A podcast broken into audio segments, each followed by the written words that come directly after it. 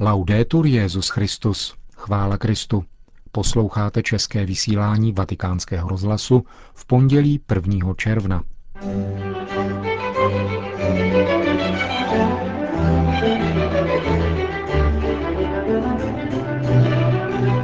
Benedikt XVI. se dnes setkal s ukrajinským prezidentem Viktorem Juščenkem. V Nepálu je vyhrožováno jednomu milionu křesťanů, aby odešli ze země. A na závěr promluva Benedikta XVI. z tradiční mariánské vigílie ve vatikánských zahradách. Hezký poslech. Zprávy vatikánského rozhlasu. Vatikán. Na zvláštní audienci přijal dnes Benedikt XVI. ukrajinského prezidenta Viktora Juščenka. Ukrajinský prezident přijel výhradně proto, aby se setkal s papežem. Mluvil také se státním sekretářem kardinálem Bertónem a arcibiskupem Mambertim. Tiskové sdělení svatého stolce informuje, že rozhovory se týkaly mezinárodních témat a byla konstatována spokojenost s dobrými vzájemnými vztahy – Řeč byla také o perspektivách prohloubení spolupráce v oblasti kulturní a sociální. Byla vyjádřena ochota ke spravedlivému řešení existujících problémů ve vztazích mezi státem a církví na Ukrajině. Vyzdvižen byl také přínos tamnější katolické církve, zejména pokud jde o šíření křesťanských hodnot. Podtržen byl také význam dialogu ve věci sjednocení křesťanů ve vzájemné úctě a pokojném soužití. Tolik tiskové prohlášení svatého stolce. Ve složité vnitropolitické a mezinárodní situaci, která panuje na Ukrajině, jsou zřejmě vztahy s náboženskými komunitami a jejich představiteli jednou z priorit prezidenta Juščenka. Výrazem toho je také dnešní návštěva ve Vatikánu. Před dvěma týdny, těsně po ohlášení této návštěvy, se Viktor Juščenko setkal také s pravoslavným ekumenickým patriarchou Bartolomějem I., se kterým se sešel již loňského roku na Ukrajině.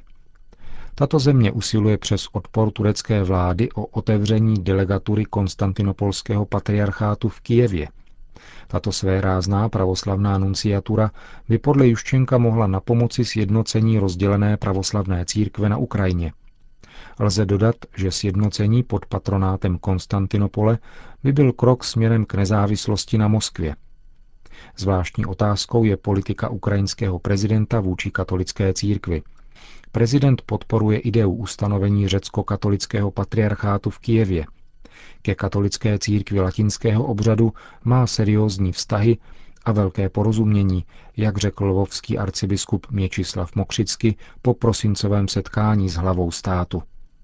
Zůstávají však stále otevřeny některé otázky, jako například navrácení církevního majetku nebo vízová politika vůči zahraničním duchovním, kteří pracují na Ukrajině. Nedůvěru katolíků polského původu budí také sympatie Viktora Juščenka k tamnějším nacionalistům. Nepál. V Nepálu žije jeden milion křesťanů, kterým je vyhrožováno, že mají odejít ze země. Pokud tak neučiní, budou jejich domy vyhozeny do povětří. Tuto výhrušku čteme ve sdělení tamnější hinduistické extremistické organizace Vojenská obrana Nepálu, která se přihlásila k bombovému útoku v katolické katedrále v Kátmándu, při kterém zahynuli dva lidé a několik desítek jich bylo zraněno.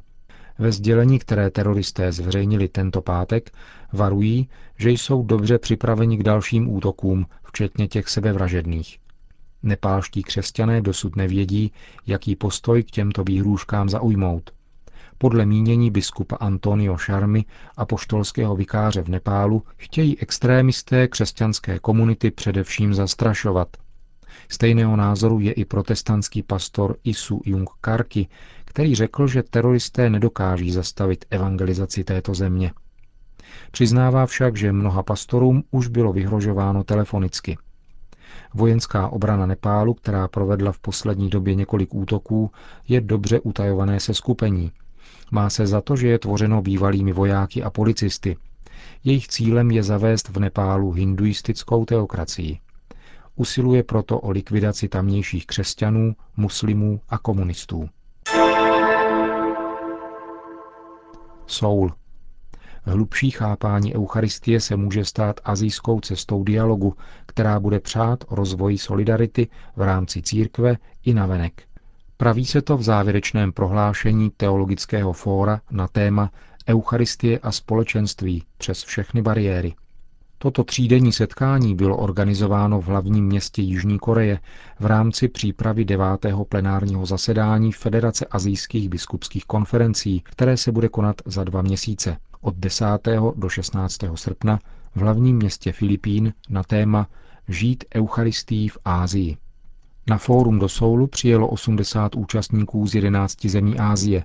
Byli mezi nimi biskupové, teologové, misionáři a lajci. A hlavní referát o Eucharistii z antropologického, teologického, mezikulturního a mezináboženského hlediska pronesl otec Michael Amaládos z Indie. O Eucharistii a poslední večeři mluvil anglikánský duchovní Park Taesik a o její spojitosti s problémem chudoby biskup Johannes Puyusumarta z Bandugu v Indonésii. Další referáty se týkaly mezináboženských vztahů a evangelizace. V závěrečném prohlášení se praví, že křesťané tvoří přibližně 3% z celkového počtu téměř 4 miliard lidí žijících v Ázii. Federace azijských biskupských konferencí popisuje misí církve na tomto kontinentu jako trojí dialog s lidmi Ázie, s jejich kulturami a s jejich náboženstvími. Podle mínění účastníků zmíněného fóra může být Eucharistie velkou pomocí při uskutečňování misijního poslání církve. Je třeba uvádět katechezi na toto téma do širokých souvislostí, ukazovat význam této svátosti v denním životě. Dále je třeba rozvíjet společné iniciativy na úrovni místních společenství. Japonsko. Církev v Japonsku reaguje na problém nezaměstnanosti.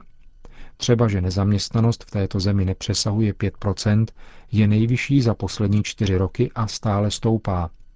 Komise Japonského episkopátu pro sociální záležitosti vypracovala zvláštní dokument, v kterém analyzuje příčiny tohoto jevu a jeho negativní účinky pro celou společnost. Japonská charita přijala řadu iniciativ na pomoc nezaměstnaným. Nejdůležitější z nich je vytvoření fondu na pomoc rodinám, které se dostaly do nouze – Dosud k tomuto účelu byly určeny 3 miliony jenů. Japonská charita zorganizovala také vlastní úřad práce. Hledá zaměstnání, prostředkuje v jednáních se zaměstnavateli a někdy vystupuje i v roli ručitele. Konec zpráv.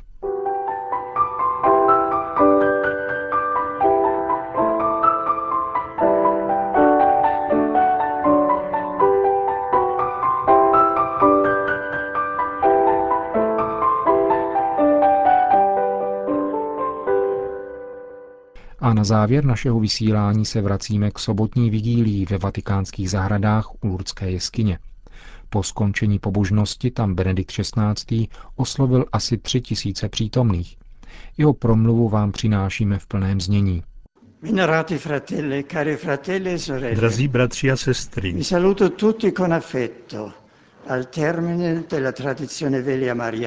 Všechny vás srdečně zdravím na závěr této tradiční mariánské vigílie, kterou ve Vatikánu končí měsíc květen. Letos nabila zvláštního významu, protože připadla na vigílii letnic.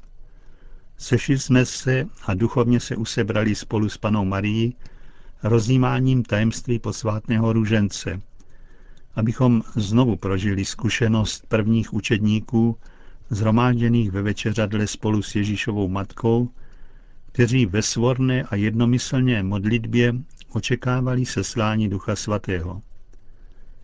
Také my v tento předposlední májový večer z vatikánského návrší prosíme o vylití Ducha Utěšitele na nás, na církev, která je v Římě a na celý křesťanský lid.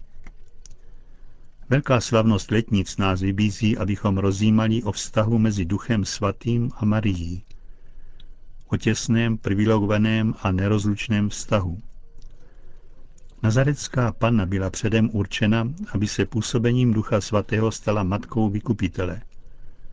Svou pokorou nalezla milost v očích Boha. Z Nového zákona totiž víme, že Marijina víra, tak říkajíc, přitahuje dar Ducha Svatého – Nejprve v početí Božího Syna, tajemství, které archanděl Gabriel podává takto. Duch svatý na tebe sestoupí a moc nejvyššího tě zastíní. Hned poté se Maria vydala za Alžbětou, aby jí nabídla pomoc. A když k ní přišla a pozdravila ji, Duch svatý způsobil, že se dítě v lůně její starší příbuzné radostně pohnulo. Celý rozhovor dvou matek byl inspirován Duchem svatým, zejména chvalospěv, kterým Maria vyjadřuje své nejhlubší city v Magnifikat. Celý průběh Ježíšova narození a jeho raného dětství je veden téměř hmatatelně Duchem svatým, i když není výslovně zmiňován. Maríno srdce je v dokonalém souladu s božským synem. Je chrámem ducha pravdy, kdy jsou každé slovo a každá událost uchovávány ve víře, naději a v lásce.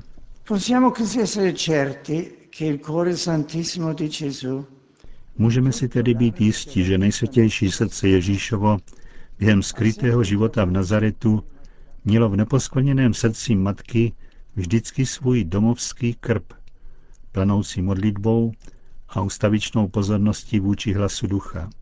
Svědectví o tomto jedinečném souladu mezi matkou a synem při hledání Boží vůle podávají události ze svatby v Káni. Během svadební hostiny, která je plná symbolů smlouvy, se panenská matka přimlouvá a tak říkajíc vyvolává znamení překvupující milostí. Dobré víno, které poukazuje na tajemství Kristovy krve. To nás vede přímo ke Kalvárii, kde Maria stojí pod křížem spolu s ostatními ženami a s apoštolem Janem. Matka a učedník duchovně přijímají Ježíšovu závěť, jeho poslední slova a jeho poslední vydechnutí, kterým zahajuje vylití ducha. Přijímají mlčenlivé volání jeho krve, prolité celé za nás. Maria věděla, odkud přichází tato krev. Utvořila se v ní působením Ducha Svatého a věděla, že tatáž stvořitelská moc vzkřísí Ježíše, jak sám předpověděl.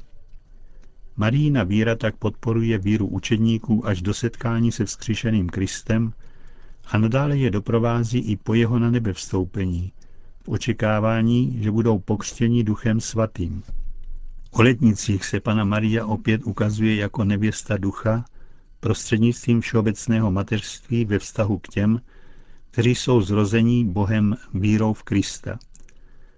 Proto je Maria pro všechny pokolení obrazem a vzorem církve, která společně s duchem putuje v čase a vyprošuje slavný Kristův návrat. Přijď, pane Ježíši.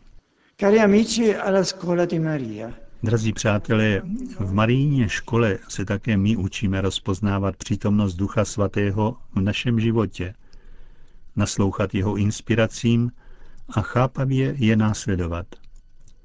On nám dává růst do plnosti Kristovi dobrými plody, které vyjmenovává apoštol Pavel v listu Galatianům.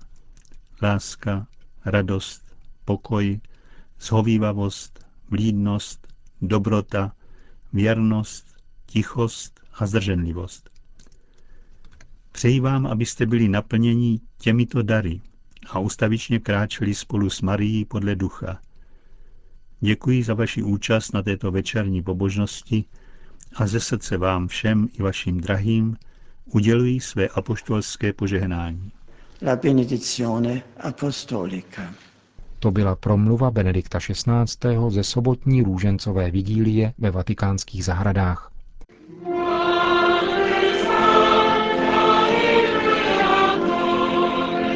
A tím končíme dnešní české vysílání vatikánského rozhlasu.